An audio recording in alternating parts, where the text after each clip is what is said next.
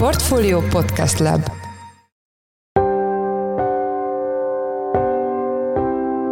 Mindenkit üdvözlünk, sziasztok! Ez a Checklist a Portfolio podcastje március 1-én pénteken. A műsor első részében forint árfolyam lesz a téma, ugyanis a hazai fizetőeszköz az elmúlt napokban gyengült, és ennek vannak jól azonosítható okai. A forint alapvetően marad egy magas bétájú deviza, tehát érzékeny marad arra, hogyha a kockázati környezetben bármilyen negatív irányú változás következik be, jöjjön ez a negatív irányú változás külföldről vagy belföldről, tehát mi úgy gondoljuk, hogy marad ez a alapvetően sávos jellegű kereskedés. Vendégünk lesz Nyeste Orsolya, az Erste Bank vezető makrogazdasági elemzője, de itt lesz Kaszab Balázs is, a portfólió részvénypiaci elemzője, aki azt mondja el, hogy mit mutat a forint jövőjével kapcsolatban a technikai elemzés. A műsor második részében arról lesz szó, hogy miként válhat Magyarország komoly szereplővé a takarmányozási célú rovarfehérje előállításban, és egyáltalán mekkora piacról beszélhetünk. Vendégünk Perce Rajmond, az Agroloop társalapítója, ügyvezetője. Én Szász Péter vagyok, a Portfolio Podcast Lab szerkesztője, ez pedig a checklist március 1-én. Csütörtökön ismét nyomás alá került a forint, miután Matolcsi György, az MNB elnöke bírálta a kormányt. Ezt követően estére némiképp vissza tudott erősödni a magyar deviza, de péntek délelőtt megint a 393-as, 394-es szinten mozgott a forint az euróval szemben, nagyjából egy óráig, amikor ezt a felvételt elkészítjük. Itt is van velünk a telefonban Nyeste Orsolya, az Erste Bank vezető makrogazdasági elemzője. Szia, üdvözöllek a műsorban. Szervusz, üdvözöllek, és üdvözlöm a hallgatókat. Itt az MNB és kormány csörtén túl ugye volt kedden egy kamat döntés, de ezeken a tényezőkön túl, ha van ilyen, mik állhatnak a gyengülés mögött? Hát nagyjából szerintem ezek a legfontosabb okok, tehát ugye az MNB kedden 100 bázisponttal csökkentette az alapkamatot, és annak ellenére, hogy megüzente, hogy átmeneti gyorsításról van szó, és azt is hangsúlyozta, hogy igazából a második negyed évben egy új időszak következik, tehát valószínűleg át lett gondolva elég alaposan a monetáris enyhítésnek a további módja. Ezt úgy tűnik, hogy a piac nem teljesen értette meg, és hát úgy tűnik, hogy további nagyon jelentős mértékű kamatcsökkentéseket várnak a Magyar Jegybanktól. Tehát ez mindenképpen lehet oka a forint gyengülésének, de igazából ez már látszott konkrétan a kamatdöntés előtt is, hogy a határidős kamat megállapodások sokkal agresszívabb monetáris enyhítést várnak, vagy vártak, mint amennyit mondjuk a piaci elemzők fundamentális oldalról indokoltnak tarthatnak. Tehát elképzelhető, hogy ez, hogy ennyire jelentős kamatvágási várakozások vannak beárazva a piacon, önmagában hozzájárulnak a forintnak a gyengüléséhez. És hát ugye vannak még egyéb tényezők is, tehát ez a szokásos kis színes, tehát a fiskális és a monetáris politikai közötti ellentétek, amelyek azért szoktak mindig hatni a befektetői hangulatra, mert ugye igazából sok újdonság ebből nem derült ki, tehát látni azt, hogy a kormányzat a gazdaság élénkítése, a, a hitelezés felpörgetése érdekében hamarabb szeretne sokkal alacsonyabb kamatszintet, míg ugye a jegybank alapvetően igyekszik továbbra is szigorú üzeneteket küldeni a piacok és a gazdasági szereplők felé, és hát ugye a dollárnak a mozgásai mindig érdekesek, azért voltak itt dollár erősödési hullámok a piacon az elmúlt napokban, és még ugye egy dolgot említenék, meg ugye a decemberi külkereskedelmi mérleg adatot. Itt ugye decemberben meglepetésre deficitet mutatott a külkereskedelmi mérleg egyenlege, ma tették közzé a második becslését ennek az adatnak, ami szerint ugye az előzetesen közöttnél is valamivel nagyobb volt a hiány, tehát itt ugye felmerültek kételyek, kétségek a külső egyensúly alakulásával kapcsolatban az idei évre, tehát hogy fent tudja tartani a magyar gazdaság a 2023-as nagyon jelentős külkereskedelmi többletét tartósan is, középtávon is, tehát ennek mindenképpen lehetett hatása az árfolyamra. Szerinted meddig tud a magas kamattámaszt nyújtani a forintnak? Ugye nyilván csökken ez a kamatelőny. Ezzel kapcsolatban kérdezem, hogy a carry trade ügyleteket keresők meddig maradhatnak még itt a forint környékén? Én úgy gondolom, hogy fent fog maradni ez a pozitív kamatkülönbözet, ami a forintot támaszhatja. Most nagyon nehéz megmondani, hogy ez pontosan milyen mértékű, de én úgy gondolom, hogy a nominális kamatszint az mindenképpen magasabban fog maradni annál, mint amit a piac jelenleg áraz, és ebből a szempontból ez a forint szempontjából lehet egy pozitív meglepetés, és, és segítheti azt, hogy a carry trade befektetők itt maradjanak. De ugye mindenképpen nagyon érdekes, és, és valamilyen szinten figyelmeztető is ez a történet ebből a szempontból, hogy azért látni, hogy a, a forintnak a tavalyi évben bekövetkezett stabilizációjához, a tavalyi évben bekövetkezett jelentős erősödéséhez milyen mértékben járult hozzá ez a rendkívül magas keri. De most ugye ennek a kerének mindenképpen csökkennie kell egy, egy javuló kockázatértékelés, javuló egyensúly mellett, illetve csökkennie kellett, és hát kérdés, hogy ez, ez milyen szintű extra volatilitást hoz a forintpiacon. Szerintem az MNB-nek nem érdeke az, hogy a forint elveszítse stabilitását, illetve egy kívánatos mértéknél gyorsabban, nagyobb mértékben gyengüljön, hiszen ez nem csak az inflációra adna rosszul, hanem az inflációs várakozásokat is negatívan befolyásolná. Tehát a monetáris politikában, hogyha csökkenés és a kamatok szerintem azért ügyelni fog a jegybank arra, hogy akár előre tekintve, akár visszafelé nézve fenntartsa a pozitív reálkamat környezetet, és ez azért védheti az árfolyamot továbbra is a nagyon-nagyon jelentős megingástól. Említetted a tavalyi árfolyamot. Ugye volt egy árfolyam várakozás, ahhoz képest a forint kicsivel erősebb volt. Ti az Erzténél mit tapasztaltok, milyen árfolyammal tervezhetnek a cégek erre az évre? Hát mi ugye már nagyon hosszú ideje mondjuk, hogy, hogy nincs egyértelmű trend a forintnak az árfolyamában. Tehát ugye a 2022 szint kialakult nagy árfolyamválság után nagyon-nagyon sokat erősödött a forint, konszolidálódott egy a helyzet. Én úgy gondolom, hogy egy elfogadható szintre került az árfolyam, sőt igazából a reál árfolyam az nagyon-nagyon jelentős mértékben fel is értékelődött, tehát nagyjából egy ilyen tíz évvel ezelőtti szintre kerül.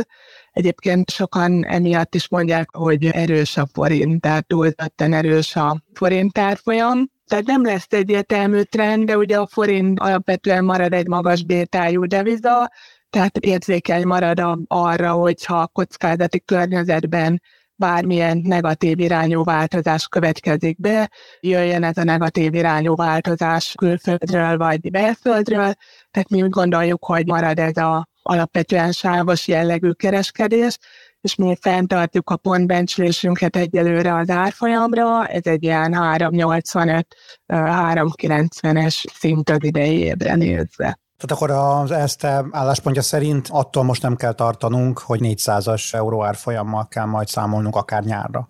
Elképzelhető, hogy rövid távon gyengül a forint eddig a szintig, tehát én, én, én úgy gondolom, hogy ez belefér abba a volatilitásba, amit a forinttól megszokhattunk, de mi azért bízunk abban, hogy az árfolyam nem fog tartósan 400 felé kerülni, és tud stabilizálódni a most látottnál valamivel erősebb szinten. Hát azt elképzelhetőnek tartom, hogy a korábban megszokott sáv helyett egy 5-10 forinttal gyengébb sávba kerül a kurzus, hogy ez megtörténik-e, az szerintem nagyban függ majd attól, hogy végül is az egyensúlyi pozíciónk, a külső egyensúlyi pozíciónk az idei évben hogyan fog majd alakulni. Nagyon szépen köszönöm. Az elmúlt percekben Nyeste Orsolyával, az Erste Bank vezető makrogazdasági elemzőjével beszélgettünk. Köszönjük szépen, hogy a rendelkezésünkre álltál. Köszönöm szépen. Hogy mit mutat a technikai elemzés, és ez alapján merre indulhat a forint, illetve átlépheti-e a lélektani 400 forintos szintet a forint-euró árfolyamjegyzés. Arról Kaszab Balást, a portfólió részvénypiaci elemzőjét kérdezzük. Szia Balázs, üdvözöllek téged is a műsorban. Szia Peti, köszöntöm a hallgatókat. Tehát akkor a kérdés, hogy mit látsz a technikai elemzésből? Ugye ami az euróforintot illeti, kedden az MNB kamat döntését követően gyengült 390 fölé a jegyzés. Ugye ez a 390-es szint az elmúlt hetekben egy erős ellenállás volt. Ezt az elmúlt egy hónapban háromszor sem tudta áttörni a jegyzés.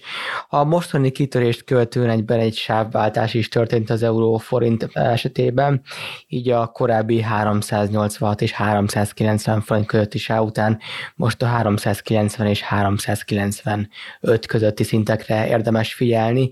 Ennek a sávnak a felső határát pedig már tegnap egyszer sikertelenül ugyan, de megpróbálta áttörni a jegyzés, amikor rövid időre megbillent a forint Matolcsi György erős hangvételű kormányjal szemben megfogalmazott kritikáját követően. A következő napokban, tehát a 395-ös szintre lesz majd érdemes figyelnünk. Itt találhatók egyébként korábbi lokális csúcsok még tavaly augusztusból és szeptemberből is. Ennek áttörését követően pedig a 400 forintos szint is értő távolságba kerülhet, ami azonban egy erős lélektani határ. Legutóbb még tavaly márciusban gyengült egyébként eddig a forint az euróval szemben, ám akkor főként külföldi események egészen pontosan az amerikai bank problémák álltak a gyors gyengülés mögött. Áttörésére a következő napokban kevés esélyt látunk, ha pedig már esélyek a következő időszakban vártóan az említett 390 és 395 közötti sáv lehet majd meghatározó az euróforint esetében. Az Európai Központi Bank és az Amerikai Bank szerepét betöltő Fed kamatcsönkentésének kitródásával, valamint a magyar kamatelőny olvadásával jelenleg nem látunk esélyt arra, hogy tartósan 390 alá tudna erősödni a jegyzés. Köszönöm szépen. A Szabbalást, a portfólió részvényelemzőjét kérdeztük a forint technikai elemzéséről. Köszönjük, hogy a rendelkezésünkre álltál. Köszönöm, sziasztok! Itt a checklistben is foglalkoztunk már a rovarfehérjékkel, amelyek körül igen nagy volt a felzódulás az elmúlt hónapokban, még a kormány is megszólalt az ügyben, és arra kötelezte a kiskereskedelmi láncokat, hogy jelöljék, hogyha egy termékük rovarfehérjét tartalmaz, de ez a jövő valószínűleg nagyon messze van, annak ellenére, hogy Magyarország is jelentős szereplő lehet a rovarfehérje előállításban, itt van velünk a telefonban Perce Rajmond, a takarmány gyártással, takarmány előállítással foglalkozó Agroloop társalapítója, ügyvezetője, ugye ez a cég ez rovarfehérjéből is állít elő takarmányt. Szia, üdvözöllek a műsorban. Szia, köszönöm a meghívást, üdvözlöm a hallgatókat. Az első kérdésem, ugye kicsit visszautalnék a bevezetőre, nagyon sokan tartanak attól, hogy az élelmiszerboltok polcain megjelennek a rovarfehérjéből készült termékek, és nem csak egy ízesített zacskó, nem tudom, kukacra vagy szöcskére gondolok, hanem azokra is, amelyekben rovarfehérjéből készült liszt található. Mi a valóság? Tehát hol használják alapvetően a rovarfehérjét? Ahogy említetted a bevezetőben is, ugye mi alapvetően takarmány célra állítunk elő rovarfehérjét és zsírt ezekből az állatokból. Ugye mi fekete katonalégy lárvájával dolgozunk, amelyből kizárólag ilyen célra lehet termékeket előállítani. Van jelenleg négy olyan rovarfaj, ami emberi élelmezésre is alkalmas, például a lisztkukac vagy a tücsök. Mi ezekkel nem foglalkozunk, de jellemzően ezekből a rovarokból készítenek olyan például fehérje lisztet, ahogy említetted, amit bele tudnak rakni fehérje szeletekbe vagy különböző italokba, ami a fehérje részét adja ezeknek a, a termékeknek. Tehát ezek azok, amikre utaltál is, hogy lehet kapni bizonyos kiskereskedelmi egységekben, de mi nem ezekkel a termékekkel foglalkozunk, hanem mi a, az élelmiszerellátási láncnak a takarmány oldalába szállunk be, úgyhogy ezekkel a kis lárvákkal megetetjük azokat a takarmány alapanyagokat, amik alacsony minőségűek, és általában biogáz vagy komposztáló üzemekben végzik, ehelyett mi visszaintegráljuk ezeket a élelmiszerellátási láncba, és takarmány célú rovarfehérjét, zsírt, és ezen kívül még egy úgynevezett rovartágyát vagy egy talajjavítót állítunk elő, ami ugye nem élelmiszer vagy takarmány célra jön létre, hanem azért, hogy a talajéletet tudjuk javítani azzal a rengeteg mikroorganizmussal, ami ebben a termékben van benne. De jól értem, akkor ezeket a termékeket, amiket az Agrolóp előállít, ezeket mondjuk állattartó telepek, vásárolhatják, vagy akár, nem tudom, ugye néztem a honlapon kutyák fotóját is, tehát alapvetően még akár a házi kedvenceik takarmányozásában is szerepel a lovarfehérjének?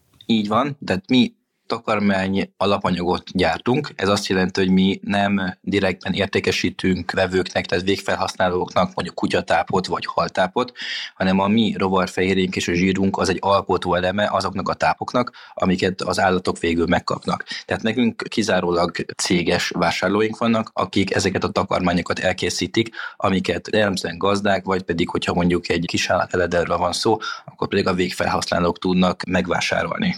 Azok, akik érvelnek a rovarfehérjék használata mellett, azt szokták mondani, hogy az állattenyésztés ökológiai lábnyoma, a termőföld szükséglete, vagy az élelmiszerelőállítás termőföld szükséglete óriási, ezzel együtt a víz felhasználása is. Mennyivel tudja ezt csökkenteni az, hogyha minél nagyobb arányban használunk rovarfehérjét? Mi maga az állatnak a, a tenyésztése során nem használunk vizet, kizárólag csak technológiai célokra, tehát például a, nálunk a rovarok az alatt a 12 nap alatt, amíg megnőnek, ők nem kapnak friss vizet, hanem az a víz szükségletük vagy folyadék szükségletük, azok kizárólag az alapanyagból állítódnak elő, vagy jutnak hozzá, amik ugye a korábban említett alacsony minőségű, de takarmány minőségű termékekből kapnak. A feldolgozási folyamatuk, illetve a tartásuk során is elég alacsony az ökológiai lábnyomuk, ide kell érteni a melegítéshez használt gáz, illetve elektromos áramfelhasználást, és egyébként magát a, a helyigényt is, ami nagyjából 40-szer kevesebb, mondjuk, hogyha baromfiból szeretnénk előállítani ugyanezt a, a fehérje mennyiséget, mint amit rovarokból teszünk. Tehát valóban az ökológiai lábnyoma az sokkal kisebb ezeknek a termékeknek, valamint amit kiváltunk, mert ugye például a szója lisztnek a kiváltására vagy halliszt kiváltására alkalmas ez a termék, azoknak is magasabb az ökológiai lábnyoma, mint a mi termékeinknek.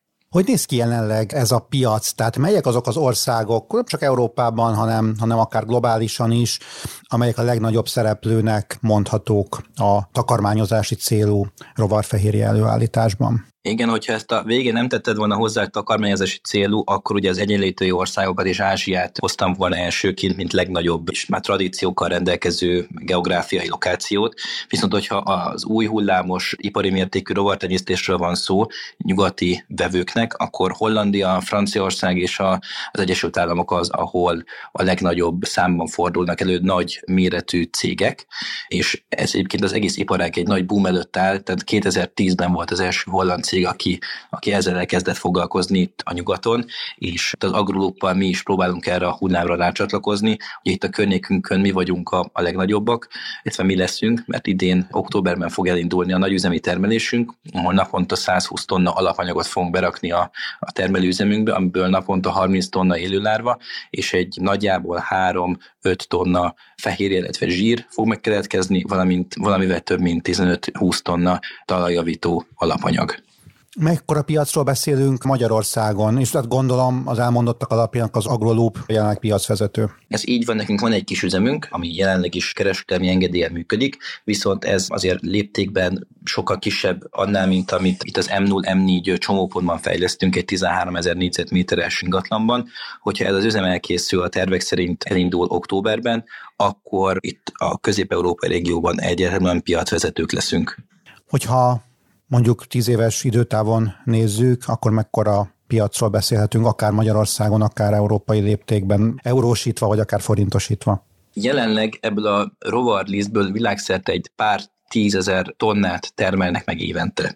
És az iparágnak, illetve a különböző szervezeteknek a becslései szerint nagyjából egy millió tonna lesz az a volumen, amit egy 2030 környékére el fog érni az iparág, és ez nagyjából egy két milliárd eurós összforgalmat fog jelenteni és ami még egy érdekes adat, hogy 25 ezer ember fog dolgozni ebben az iparágban, közvet vagy közvetlenül. Ha jól értem, akkor mondjuk 2030-ra elérhetjük azt, hogy gyakorlatilag nem lesz az állattenyésztésnek olyan szegmense, ahol, ahol valamilyen formában a rovarfehérje ne jelenne meg takarmányként. Hát igen, ugye itt is van egy erős szabályzói oldal, de például halban az a becslés, hogy minden tizedik hal 2030-ra fog találkozni olyan táppal, aminek az egyik alkotója az a rovarfehérje volt.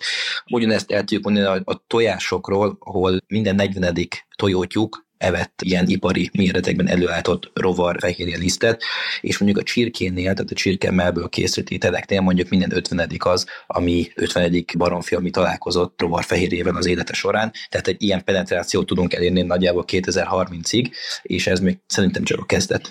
Értem, nagyon szépen köszönöm. Az elmúlt percekben Perce Rajmonddal, az AgroLoop társalapító ügyvezetőjével beszélgettünk a rovarfehérje előállításról és annak jövőjéről. Köszönjük szépen, hogy a rendelkezésünkre állt. Köszönöm szépen a lehetőséget, viszont hallásra!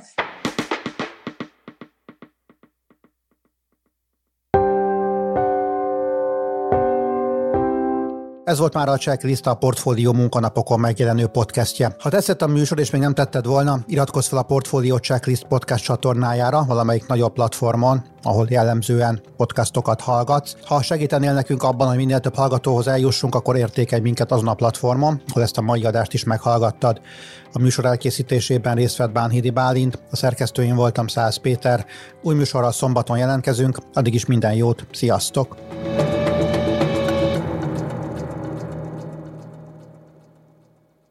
Reklám következik.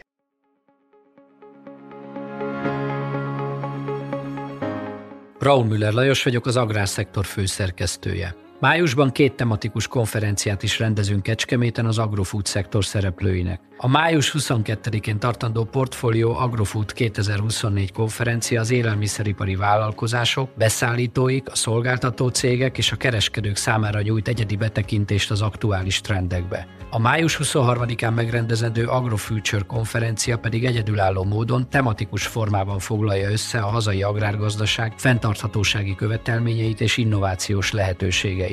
Jöjjön elő is, részletek és jegyek a portfolio.hu per rendezvények oldalon.